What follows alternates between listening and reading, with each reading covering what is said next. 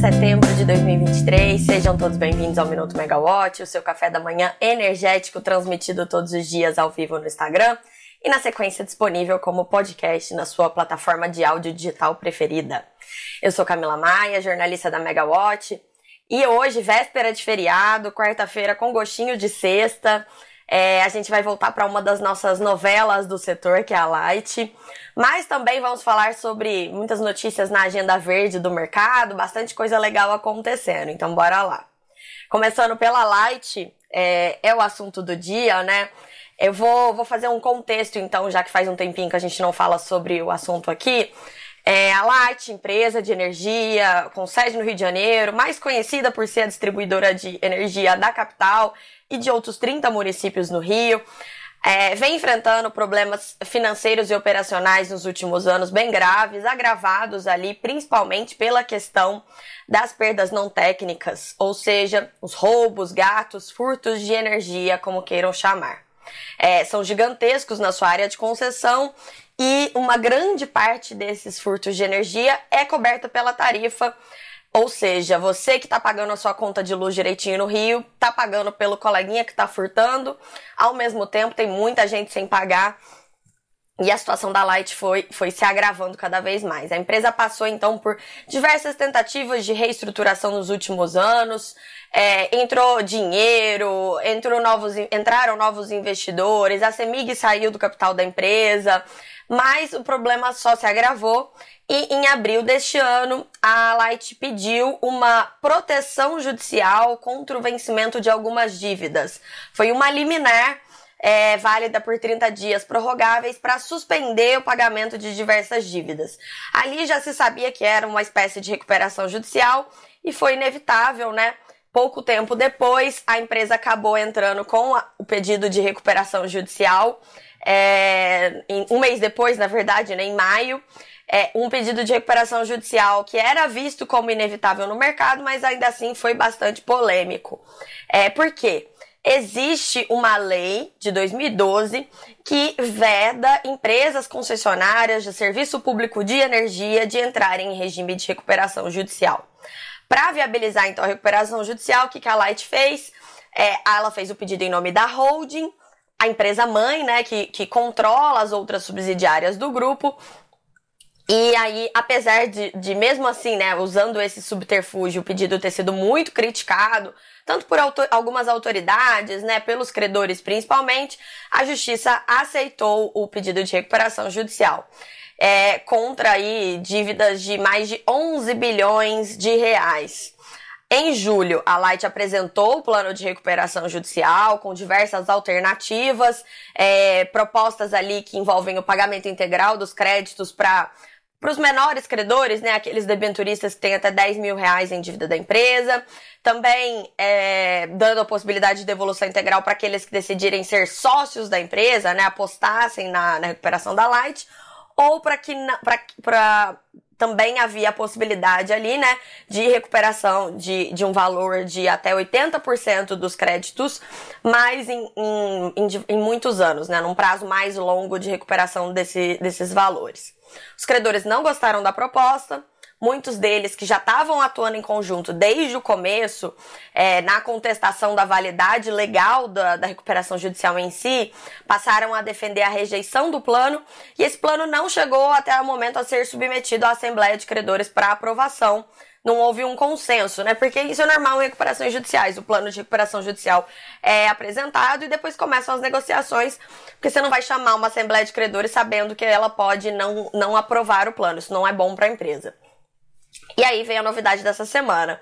Ontem, o colunista Lauro Jardim, do Jornal o Globo, publicou uma notícia, uma notinha curtinha ali, contando que o Conselho de Administração da Light decidiu, na segunda-feira, em uma reunião, que pode desistir do pedido de recuperação judicial se conseguir um acordo com credores. E isso levantou diversas dúvidas. Pipeline, site de negócios do Valor Econômico, foi além e deu algumas explicações, né? Explicou ali que o conselho da empresa aprovou uma nova estratégia para tentar reerguer a Light Então, essa nova estratégia ela prevê ali um plano para acelerar acordos com os principais credores da companhia e se esses acordos com os principais credores desse certo, é, a, haveria a desistência, haverá a desistência da recuperação judicial. Vou fazer outro parênteses, porque nesse meio tempo, entre abril, quando houve o primeiro pedido de liminar, e julho, quando o pedido de recuperação judicial foi apresentado, a Light mudou bastante. Foi pouco tempo, mas é, o investidor Nelson Tanuri, que é conhecido por, por apostar em empresas em problemas, né, como foi no caso da Oi, por exemplo, ele comprou uma fatia significativa de ações da Light, passou a deter ali é, 30% mais ou menos da empresa. E aí, junto com os outros sócios da empresa, inclusive o Ronaldo César Coelho, que era o principal sócio da empresa até então, eles conseguiram ali é, entrar em acordo e indicar um novo conselho de administração para a empresa, que foi eleito. Tem o próprio Tanuri agora tem um assento nesse, nesse board, né? E aí, o plano novo que foi aprovado foi aprovado por este Conselho Novo de Administração. É, não é tão simples assim. Desistir apenas da recuperação judicial seria basicamente suicídio, porque é, dívidas que estão hoje com vencimento suspenso seriam aceleradas, ou seja, a empresa teria um caminhão de dívidas chegando na sua porta sem dinheiro para pagar, deixaria de pagar e quebraria. É, então, o que, que o plano prevê? Ele prevê desatar alguns nós ao mesmo tempo em que são negociadas é, acordos com os principais credores. E aí, a geradora do grupo, que não tem problema, sairia disso. Depois, a distribuidora de energia, né, que é o ponto mais polêmico ali da recuperação judicial, seria retirada da recuperação judicial antes do processo ser encerrado definitivo. É, ainda não existe, então, um acordo com os credores. Eu até conversei com, com alguns dos, dos principais credores ontem, e o pessoal foi um pouco pego de surpresa, assim, pela tempestividade da notícia, porque dava a entender que o conselho já tinha aprovado que sairia da da recuperação judicial, mas não é bem assim, né? Isso envolve toda uma, uma negociação com os credores. Então parece contraintuitivo, mas na verdade é, o que a gente apurou é que a ideia ela é prefer... os credores preferem essa negociação do que a, a recuperação judicial. A recuperação judicial, obviamente, ela tem vantagens, principalmente para os menores credores, né? É, por isso que se chama uma proteção judicial, ela dá direitos. Enfim, quando a Light conseguiu eliminar, foi muito criticado o fato de não ser uma recuperação judicial, porque na recuperação judicial você tem um administrador judicial de fora, você tem o olhar mais atento da justiça a todo esse processo. É, no caso, não é um, um, uma recuperação judicial, talvez seja uma, uma espécie de recuperação extrajudicial que eles estão buscando, mas na verdade é uma forma de conseguir acordo, porque o mecanismo que está sendo utilizado até agora não está dando certo é, e o impasse com os credores não está sendo resolvido. É, e aí, do ponto de vista regulatório também, existe uma preferência por, essa, por esse acordo, por esses acordos né, com os credores, por conta da, da lei que veda a recuperação judicial de concessionárias de energia. Até porque, lembrando, ela não existe por acaso. Essa lei, ela foi aprovada em 2012, depois da recuperação judicial desastrosa do grupo Rede, causou diversos problemas ali regulatórios aos consumidores, precisou haver intervenção estatal nessas empresas, né, antes que elas fossem vendidas, então existe até um certo trauma é, com esse assunto. A Light, enquanto ela debate também as, com os credores, né, ela precisa resolver essa questão da dívida, é, e o pipeline ele até apontou ali que, que esse novo, é, é, essa nova composição acionária da Light, os novos sócios, eles estão dispostos a botar dinheiro na empresa, nesses acordos com os credores. Então, o aporte de capital pode ser superior a um bilhão de reais, a depender das negociações para alongamento da dívida. Então, os novos donos estão sentando com os credores e falando: olha, beleza, você não gosta da recuperação judicial? Ok, o que, que a gente pode fazer? Eu vou colocar dinheiro na empresa, a gente vai conseguir reerguer a empresa, mas eu preciso de um prazo maior para te pagar. Não dá para te pagar naquele prazo que estava agora, é insustentável para minha para minha concessão. Ao mesmo tempo, é, em Brasília, a empresa tem que resolver os seus, os seus problemas, né, ali. É, principalmente a questão do vencimento da sua concessão de distribuição, vence em 2026, sem a garantia de que a concessão vai ser renovada. É, é uma empresa que deixa de existir, né? Deixa de ter essa, essa parte de distribuição a partir de 2026. Então fica difícil até para o próprio credor confiar é, e, e alongar a dívida. Ao mesmo tempo, é, a regra em debate para prorrogação das concessões, né, ela está envolvendo não só a Light, mas mais de 20 empresas, aliás, são 20 distribuidoras cujas concessões vencem nos próximos anos, então não é um processo tão fácil, e aí a desistência da recuperação judicial melhoraria também o clima dela em Brasília, porque além de tudo, a Light também tem ali um processo que corre em paralelo na ANEL, é, que é um pedido de revisão tarifária extraordinária. A empresa ela quer reestruturar ali o repasse das perdas às tarifas. É tudo muito complexo, nenhuma solução é fácil ali no caso da Light. Se você aumenta o repasse, a cobertura tarifária sobre as perdas, você aumenta o incentivo para que as pessoas busquem os gatos. É, ao mesmo tempo que você também incentiva a inadimplência, porque tem uma tendência de subir a tarifa da empresa. Então você teria que tirar outros custos. O regulador está se debruçando ali para tentar é, ver uma solução ali para a Light. A gente vai seguir acompanhando esse caso, obviamente, né? É uma das nossas novelinhas do setor. Muito importante, a, a, dívida é muito grande, né? 11 bilhões de reais, envolvendo diversos sócios, muitos, de, muitos credores, né? Muitos deles pequenos. E também porque a empresa atende 4,5 milhões de consumidores no Rio de Janeiro, então não é uma empresa que pode quebrar de um dia para o outro. Mudando de assunto agora, vamos falar sobre investimentos verdes. Ontem, é, aliás, na semana passada, a Light assinou um memorando de entendimento com a sueca H2 Green Steel para avaliar a construção no Brasil de fábricas de hidrogênio verde. E aí hoje o Valor Econômico trouxe uma reportagem bem interessante com detalhes sobre o plano. É, o presidente da Vale, o Eduardo Bartolomeu, ele deu uma entrevista ao jornal e ele contou ali que os investimentos devem ser de no mínimo 1,7 bilhão de dólares é, nessa, nessa planta de hidrogênio verde, porque a ideia da Vale é construir um mega hub com infraestrutura, infraestrutura logística, né, disponibilidade de insumos para a produção do hidrogênio verde. É, o investimento ele pode superar bastante esse valor, ele pode chegar a 3 bilhões de dólares, então mais de 15 bilhões de reais, só para a gente ter uma ideia é, a depender do tamanho né, dessa fábrica de, de hidrogênio verde, dessa unidade de produção de hidrogênio verde. E aí isso deve ajudar a substituir o, o, consumo de óleo diesel dos caminhões né, e das ferrovias da mineradora. A Vale é uma das maiores consumidoras de, de óleo diesel do Brasil. Ela consome um bilhão de litros de diesel por ano é, é uma coisa que também a gente às vezes esquece, né? Que grande parte do consumo tá na mineração. E aí, para cumprir as, as métricas do, as metas do Acordo de Paris, as empresas elas precisam descarbonizar todas as suas operações. Não basta comprar energia elétrica renovável, se ela tá gastando e fazendo emissões em outras pontes também.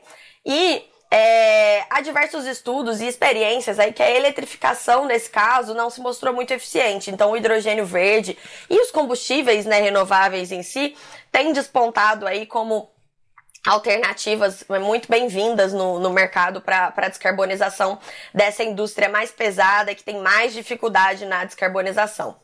Ainda na nossa agenda verde, ontem a Petrobras informou que finalmente entrou no mercado voluntário de créditos de carbono. Ela comprou 175 mil créditos de carbono.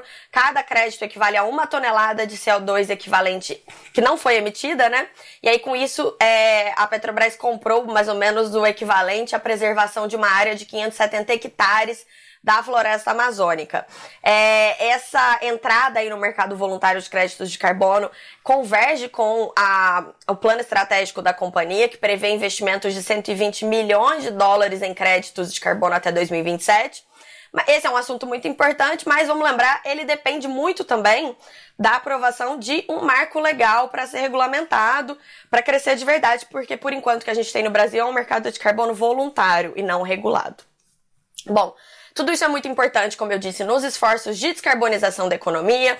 É, o crédito de carbono também é uma opção para descarbonizar atividades de difícil descarbonização, é, como no caso, então, por exemplo, petroleiras, né, que além de contribuírem com as emissões é, por meio da exploração do petróleo, né, vendendo aí combustíveis, petróleo, combustíveis fósseis, elas também têm emissões de carbono nas suas atividades. Então, tudo isso é bastante importante. E, e, embora a gente tenha todos esses esforços aí para cumprir as metas do Acordo de Paris, o petróleo continua sendo um insumo essencial na, na nossa economia globalizada. E essa semana o petróleo virou assunto de novo, porque os preços é, voltaram a ter uma rampa de alta, ontem principalmente, depois que a Rússia e a Arábia Saudita confirmaram que vão manter os cortes voluntários na produção de petróleo até o final desse ano.